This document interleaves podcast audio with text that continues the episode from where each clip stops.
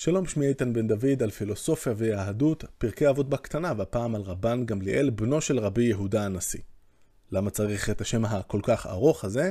רבן גמליאל הוא בן לשושלת של נשיאים בעם ישראל, בעלי הסמכות הפוליטית, להבדיל מהסמכות הרוחנית של החכמים, ואבות, שניים מאבות אבותיו פשוט נקראים גם רבן גמליאל, ולכן קוראים לו או רבן גמליאל השלישי, או אה, רבן גמליאל בנו של רבי יהודה הנשיא, או מכיוון שרבי יהודה הנשיא קרוי גם בקיצור רבי, אז רבן גמליאל ברבי, גם הדבר הזה אה, מתייחס לאותו אדם. מבחינת הזמנים אנחנו מדברים על סוף המאה השנייה לספירה, תחילת המאה השלישית, אה, כשמצד אחד העם אה, שנותר כאן מלקק את הפצעים אחרי הכישלון של מרד בר כוכבא, כן, באופן מפתיע, שוב, לא הצלחנו לנצח את האימפריה הרומית בשיא גדולתה. בכל מקרה, אה, מאוד אה, מאפיין את התקופה של אה, רבן גמליאל, הרבה התנגשויות עם החכמים, יש דור חדש של חכמים דומיננטיים, רבי עקיבא בראשם ורבי יהושע, עם הרבה שיטות חדשות של לימוד וקביעת הלכה, ומאוד מאפיין את רבן גמליאל מצד אחד, ההתנגשויות איתם, כשמכמה אפיזודות נראה שהמניע שה, העיקרי שלו היה בהפקת לקחים מכישלון שני, שתי המרידות הקודמות. ובדגש על שלא ירבו מחלוקות בישראל. בואו נראה שאנחנו, אה, גם במחיר של להשתיק אה, קולות מסוימים אה, כשצריך, הולכים בקו אחד. האם הקול שצריך להיות מושתק הוא אולי לפעמים הקול שלו? תכף נראה.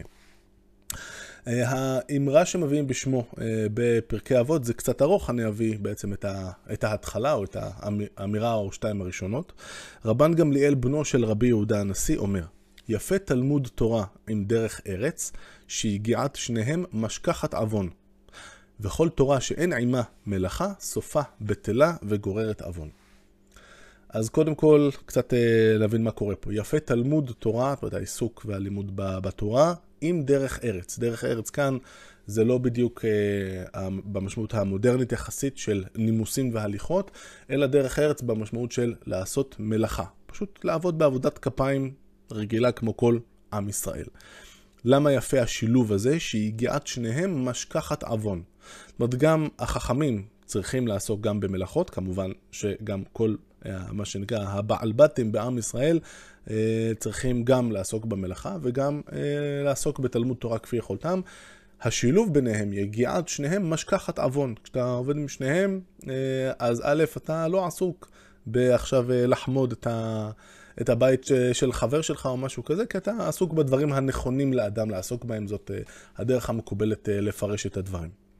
ההמשך, וכל תורה שאין עימה מלאכה, סופה בטלה וגוררת עוון, הרמב"ם בפירוש שלו אה, לפרקי האבות כאן, מזכיר לנו שבמקום אחר כתוב סופו מלסתם את הבריות, שודד את האנשים, בקיצור לוקח מהם כסף, הפרשנויות המודרניות על אחריותכם בלבד, אני לא נכנס לעניין הזה.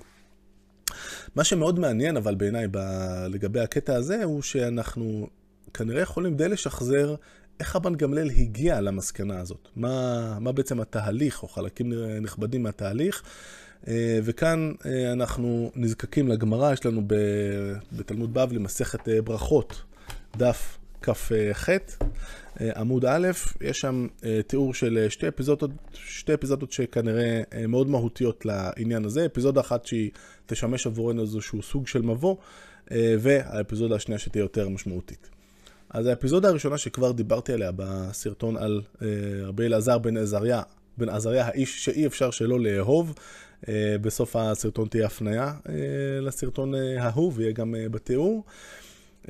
אנחנו בעצם בעקבות אחת מההתנגשויות היותר עוצמתיות של רבן גמליאל עם החכמים, וספציפית עם רבי יהושע, אה, כבר מבינים כולם שזה יותר מדי, זה לא יכול אה, להימשך אה, ככה הסיפור הזה, וביום מסוים פשוט נפרצים כל הגבולות. מסתבר שרבן גמליאל עד אז אמר, כל אדם שאין תוכו כברו, שלא ייכנס לבית המדרש. אין תוכו כברו, זאת אומרת...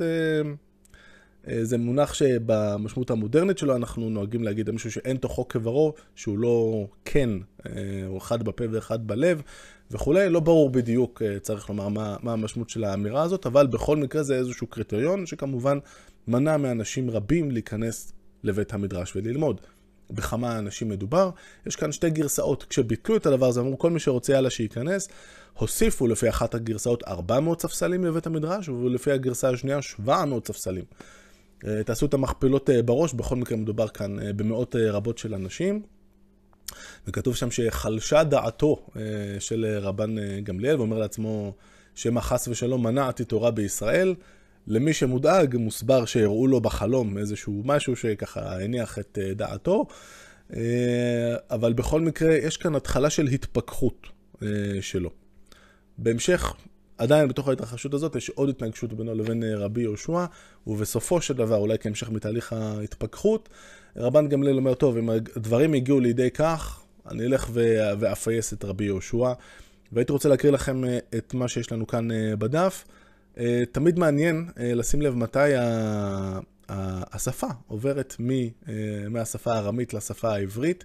מקובל להניח שהחלקים שנשמרו בעברית, מכיוון שהאנשים האלה עדיין דיברו עברית, משקפים את הנוסח המקורי, או את הדובר המקורי, נקרא לזה אה, בגמרא, ומה שנכתב אה, בארמית פשוט נכתב יותר מאוחר. אמר רבן גמליאל, הואיל והכי הווה, מכיוון ש... שהגענו לאן שהגענו, מכיוון שכך היה, הזיל ואפייסה לרבי יהושע. אלך ואפייס את רבי יהושע. כי מתה לביתה, כשהגיע לבית שלו, לבית של רבי יהושע, חזין הוא לאשייתא דביתה דמשחרן. הוא ראה את הכתלים אה, של הבית שלו שהם שחורים. אה, כלומר, הוא מסיק מזה נכון, שרבי יהושע, במקביל לתפקידו כרב, גם עוסק בעבודת כפיים, ולא סתם עבודת כפיים, הוא פחמי. ומסתבר שכדי להיות פחמי אתה באופן אה, לא מפתיע צריך להבעיר הרבה אש כדי להפוך את העץ לפחם והכל נהיה שחור וכל זה צריך להתרחש בתוך הבית של רבי יהושע, אין לו מפעל. אה, אז הכתלים של הבית שלו שחורים, אפשר רק uh, לנחש uh, מה הייתה איכות האוויר בבית ומה היה המחיר שרבי יהושע ומשפחתו בכלל היו צריכים לשלם כדי שרבי יהושע יוכל להתפרנס. אמר לו, מכותלי ביתך, אתה ניכר שפחמי אתה. ואז רבי יהושע, אפשר לראות, לשמוע בראש איך הוא אומר, כל הכבוד, אדון שרלוק, שיחקת אותה.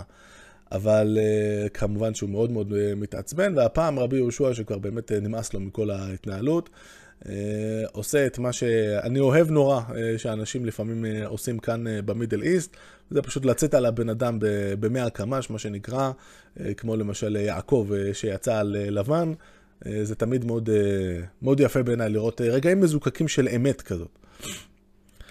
אמר לו, אוי לו לדור שאתה פרנסו. שאתה מי שאחראי עליו מבחינה, מבחינה מדינית, הפרנס של הציבור, המנהיג של הציבור. שאי אתה יודע בצערן של תלמידי חכמים, במה הם מתפרנסים ובמה הם ניזונים. פשוט שתל אותו, אה, וזה, וזה רגע, רגע בעיניי, רגע מכונן. אה, שגם נותן לנו הצצה, אה, א', ליחסים בין רבי יהושע לבין רבן גמליאל, בין תלמידי חכמים לבין וכולי, אבל זה גם נותן לנו הצצה מאוד טובה לאיך הדור של התנאים, אה, הדורות של התנאים שהם אה, בהרבה מובנים דורות המופת של אה, עם ישראל, שדורות רבים אחר כך שאפו להיות כמותם.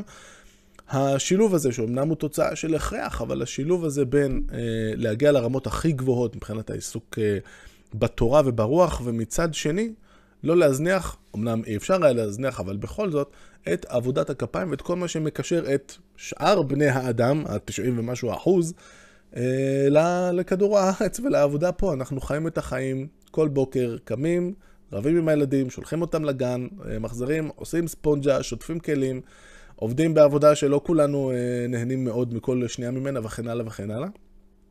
ומאוד נחמד לגלות שהמהות האנושית הזאת היא לא חדשה בכלל, וכבר לפני 1800-1900 שנה דברים היו נראים בגדול פחות או יותר כמו היום מהבחינות האלה.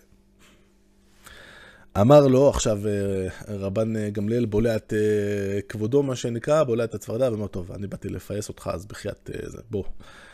אמר לו, נעניתי לך, מחול לי, לא אשגח בה. שימו לב, חזרנו לארמית. הוא לא, לא, לא, לא השגיח בו, לא ענה לו בכלל. עשה בשביל כבוד אבא, פייס. עשה בשביל כבודו של אבא, רבי יהודה הנשיא, שהיה איש... אה, עם מוניטין נהדר גם מבחינת העבודה שלו כמנהיג פוליטי וגם כמנהיג רוחני. הוא האיש שבעצם הביא לנו את המשנה, שהחליט שהגיע הזמן כי אין ברירה להעלות את הדברים על הכתב, וכבר בשביל כבוד אבא, אז רבי יהושע מסכים. על כל פנים, מעבר לסיפור הזה, וזאת לא תהיה ההתנגשות האחרונה של רבן גמליאל עם החכמים, למי שדאג, אנחנו, כשאנחנו משלבים את מה שקרה פה עם האמירה בפרקי אבות, שמאוד ברור שצריך לשלב את הדברים, את התלמוד תורה עם המלאכה וכולי, אני חושב שאפשר לראות בדף, בדף כאן במסכת גמרות, במסכת ברכות, את ההתחלה של תהליך ההתפכחות אה, של רבן גמליאל שהגיע לשיאו באמירות האלה, שבעצם הדבר הנכון זה בעצם אה, לשלב. אה, וההצצה הזאת שיש לנו לתהליך החשיבה של בן אדם, לרגע שנולד איזשהו קו מחשבה שבסופו של דבר מבשיל לאמירה קנונית אחרת שלו, זה, זה רגע שאני מאוד מאוד אוהב. אה, אם אתם אה, רוצים לשמוע עוד, וכדאי לכם, על אה, רבי אליעזר, האיש שבאמת אי אפשר לא לאהוב, אז קדימה להקליק כאן. עד כאן, סליחה, כאן, עד כאן להפעם, להתראות.